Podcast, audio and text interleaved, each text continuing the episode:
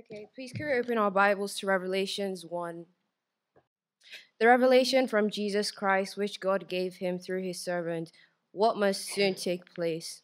He made it known by sending his angel to servant John, who testifies everything he saw. That is the word of God and the testimony of Jesus Christ. Blessed is the one who reads aloud the words of this prophecy, and blessed are those who hear and take it to heart what it is written, because the time is near. John, to the seven churches in the province of Asia, grace and peace to you from him who is and who was and who is to come, and from the seven spirits before his throne, and from Jesus Christ, who is the faithful witness, the firstborn of the dead, and the ruler of the kings of earth to him who loves us and has freed us from our sins by his blood, and made us to be a kingdom and priests to serve his God and Father. To him be glory and power forever and ever. Amen. Look, he is he is coming with the clouds, and every eye will see him, even those who pierced him, and all on earth will mourn because of him. So shall it be. Amen. I am the Alpha and the Omega, says the Lord God who is and who was and who is to come, the Almighty. So let's continue this thought about faithfulness. Uh, and we've been going through this fruit of the Spirit on Sunday mornings because we know that we are more than body, bone, brain, and blood. We have a mind, we have a soul, we have a spirit. And so we want to be spiritual people, just as Jesus Christ was a spiritual man, the ultimate spiritual person. And we're asking this question then what is it to be a spiritual person?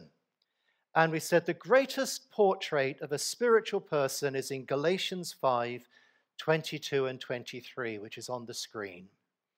The fruit of the Spirit is love, joy, peace, forbearance, kindness, goodness, faithfulness, gentleness and self control. These are nine character traits of a spiritual person, and put together, they make up a spiritually beautiful person. And every Sunday, we've turned our eyes on the Lord Jesus Christ because we've seen these nine things in Him. And we've said that the fruit of the Spirit is not the achievement of a, a Christian, it's not from the um, effort of a, a human being, but it's the Spirit working on our spirit to produce His fruit in us. And that happens by gazing and contemplating on the Lord Jesus Christ. So every Sunday, we fixed our eyes on Jesus to see how the fruit of the Spirit worked out in His life. So we've seen him as a man of love and a man of joy and a man of peace, a man of forbearance, and we've seen him as the kindest person who has ever lived. And last week we noticed that he was the, the greatest good man ever. So this morning we think about faithfulness. And Jesus Christ is the most faithful person who has ever walked this planet. Of all the billions of people on the planet today and all the millions that have lived throughout history, Jesus Christ is the most faithful person who has ever been on earth. Faithfulness. When we think of faithfulness, well, the uh, young people said it in the children's talk. When we think of faithfulness, we think of loyalty and reliability, consistency, trustworthiness, and truthfulness.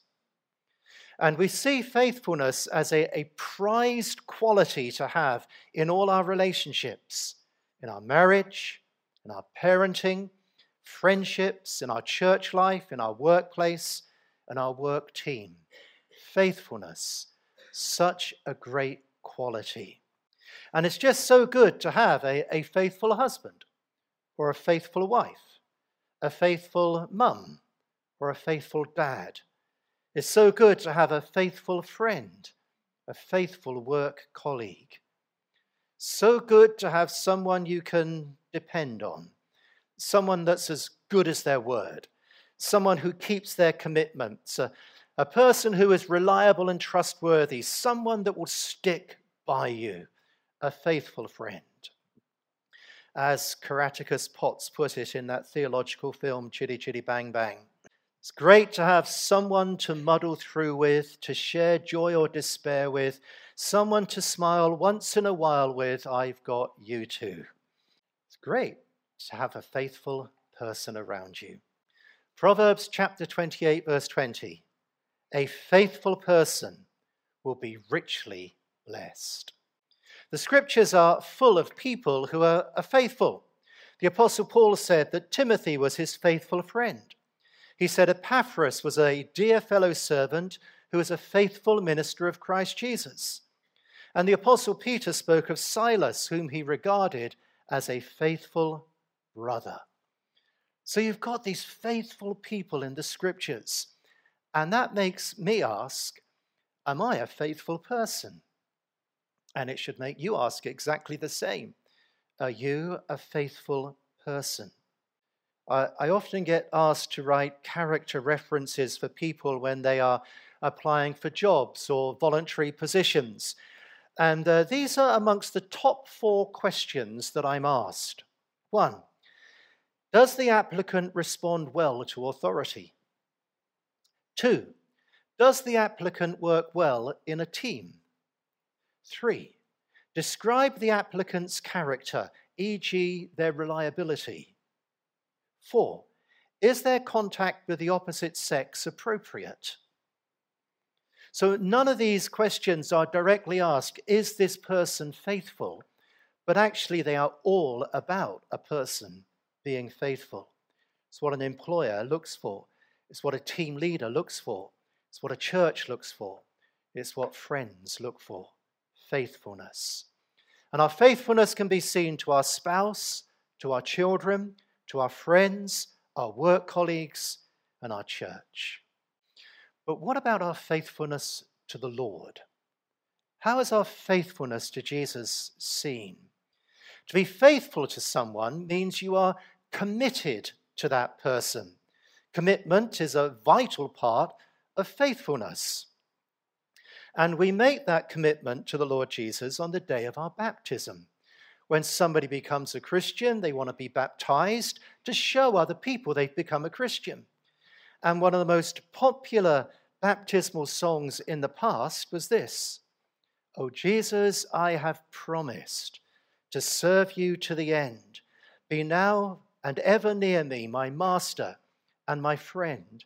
I shall not fear the battle if you are by my side, nor wander from the pathway if you will be my guide. It's a promise to love, honor, and obey our husband, Jesus. And we make that promise that we will stick with him. Baptism is right the start of our promise. Lord, from now on, I'm committed and faithful to you. I am yours every day. We promise to take up our cross daily and follow him. We promise to serve him to the end of our lives. Our commitment to Him and our faithfulness to Him should be seen not just on the day we become a Christian, but throughout the whole of our Christian lives. High heaven that heard the solemn vow, that vow shall daily hear. Daily we seek to be faithful to the Lord. So, how does the fruit of faithfulness grow in a Christian? How does it happen? Well, it happens like the other fruit of the Spirit grows in a Christian by fixing our eyes on Jesus. So let's consider the faithfulness of Jesus. He is the ultimate faithful one. We've got three verses on the screen. Uh, Tony read out the first one for us Revelation 1, verse 5. Jesus Christ, who is the faithful witness the firstborn from the dead, the ruler of the kings of the earth. Revelation 3:14 He is the faithful and true witness, the ruler of God's creation. Revelation 19:14 At the end of the world I saw heaven standing open, and there before me was a white horse whose rider is called Faithful and true. This is Jesus, the ultimate faithful person, the only one who's ever been faithful for the whole of his life. There was never a day he was unfaithful, never a moment he was unfaithful. His faithfulness is displayed gloriously. And his faithfulness is seen in two ways. The first way is this his faithfulness was seen to his Father. So on the screen, Hebrews chapter 3, verse 12. Therefore, holy brothers and sisters who share in the heavenly calling, fix your thoughts on Jesus, whom we acknowledge as our apostle and high priest. He was faithful to the one who appointed him. The one who appointed Jesus was his Father God. And the faithfulness of Jesus Christ is seen in that he was faithful to his Father God. In particular, to the task and the mission that his Father had given him. Jesus showed great faithfulness to his Father in completing the task and the mission that he had. And what was that task and mission? It was to seek and to save the lost. Jesus said in John 6 38, For I've come down from heaven not to do my own will, but the will of the one who sent me. He was faithful to the one who appointed him. I've come to do the will of the one who sent me. The one is exactly the same person, the Father God. So I'm going to be faithful to him, and I'm going to do the will of my Father, God. And Jesus was faithful in doing that. Throughout the whole of his life, he was utterly committed to doing the will of his Father. And what was that will? Well, before time ever began, the Father, in conjunction with the other members of the Trinity, they made this plan that they would save so many people to get them to heaven that you couldn't even count the number of people they would save. There would be an uncountable number of people to get to heaven. But in order for those people to get to heaven, then somebody had to make it happen. The Father was the key instrument in planning that salvation. But someone had to come to earth to make that salvation happen. It couldn't happen just by a decree shouted from heaven. A human being sinned, a human being had to pay the price of that sin. Someone had to become a human being. And the Son said, I will go. I will make it happen. I will make salvation happen. And so the Lord Jesus, throughout the whole of his life, lived this selfless faithfulness to his Father in making salvation happen so that the plan of the Father could come to pass. So you look at the life of Jesus, his birth. I will leave heaven to come to earth to fulfill your will. His temptations, I will not give in to temptation so that your will would be done. The opposition that Jesus had, I will not turn back from your plan because of this opposition the suffering, the arrest, the trial, and the torture that was put upon Jesus, he says, I will not give up following your will so that your plan will come to pass. And even at his crucifixion, when people were shouting out to him, Come down from the cross and save yourself, even on the cross, Jesus stayed on that cross, giving his life as a ransom for many so that all those people that will get to heaven will get to heaven. The success of the mission of Jesus depended on him being totally and faithfully committed to the will of the one who sent him. And right to the very end, Jesus did the Father's will. Even during that conflict in Gethsemane, not my will, but your will be done. Jesus was faithful to the very end so that he could say, on the night before he died in John chapter 17, I have brought you, Father, I have brought you glory on earth by finishing the work you gave me to do. What a faithful Savior we have in Jesus Christ. He was faithful to his Father, and salvation was purchased. That's the first way we see his faithfulness, his faithfulness to God. The second way we see his faithfulness is his faithfulness to us, to you and to me. Throughout his life, Jesus had his mind on doing the Father's will, but he had his eye on the salvation that would be purchased for you and for me. It had to be so. What Jesus did was for the glory of the Father, but also for the good and the benefit of his people. So look at this set of verses on the screen. this set of verses show us that Jesus was faithful for us, for you, me. 2 Corinthians 5:21. God made him who had no sin to be sin for us. Galatians 3:13. Christ redeemed us from the curse of the law by becoming a curse for us. Titus 2:14 Jesus who gave himself for us to redeem us from all wickedness. 1 Timothy 1:15 Christ Jesus came into the world to save sinners. He couldn't save the sinners if he stayed out of the world. So he comes into the world to save us. His faithfulness led him to do this faithfulness to the Father's will, and commitment to us to save us. So just think about that for a, a moment or two. All that he did, he did for you.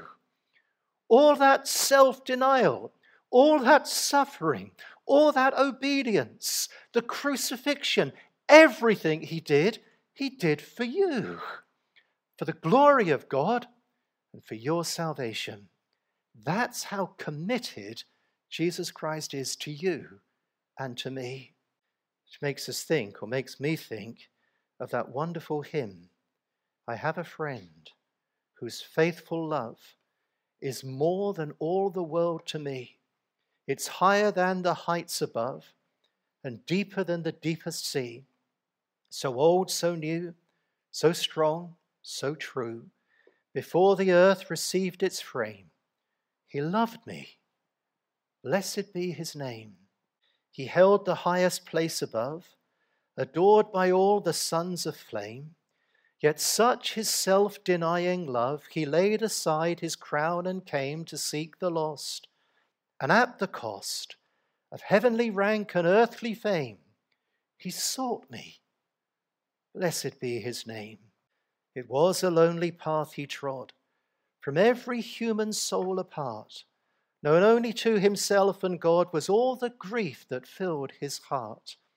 Yet from the track he turned not back, till where I lay in want and shame, he found me.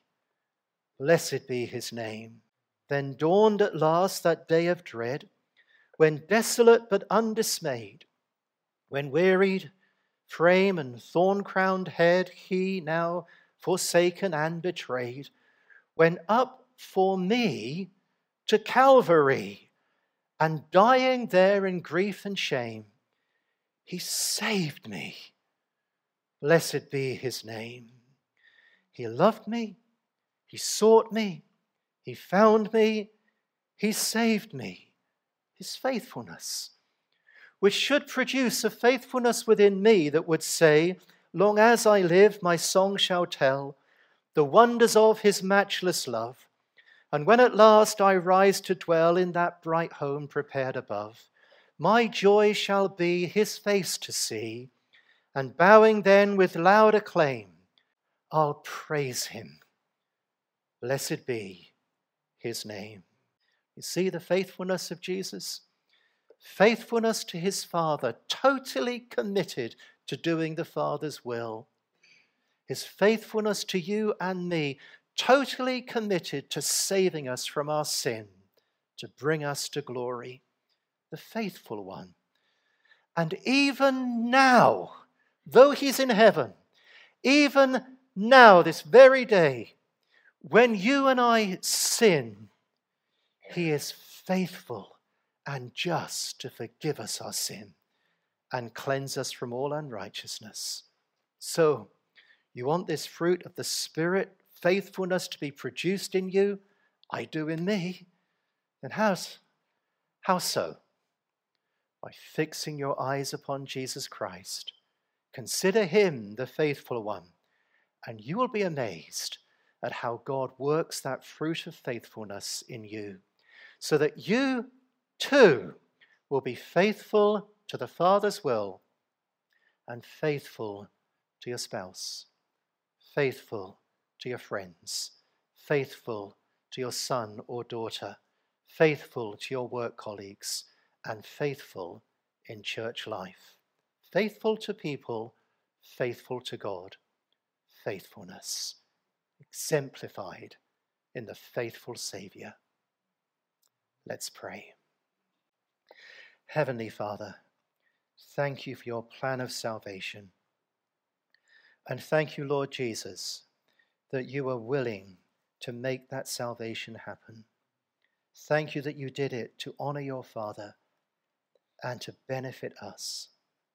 Help us, we pray, in response to this wonderful faithfulness. Help us, we ask, to be faithful. Thank you, Heavenly Father, for the service this morning. Thank you for the uh, work and the preparation the Sunday School of Rock have put into it to lead us into this theme of faithfulness. Thank you for your word that has explained faithfulness to us. Help us now, we pray, that this word might be planted deep within us, that we would realize that we are far more than a material person, but we are spiritual people. And may the fruit of the Spirit be seen in abundance in our life, we pray as we fix our eyes on the Saviour who loved us and gave himself for us. And now may the grace of the Lord Jesus Christ and the love of God and the fellowship of the Holy Spirit be with us all evermore. Amen.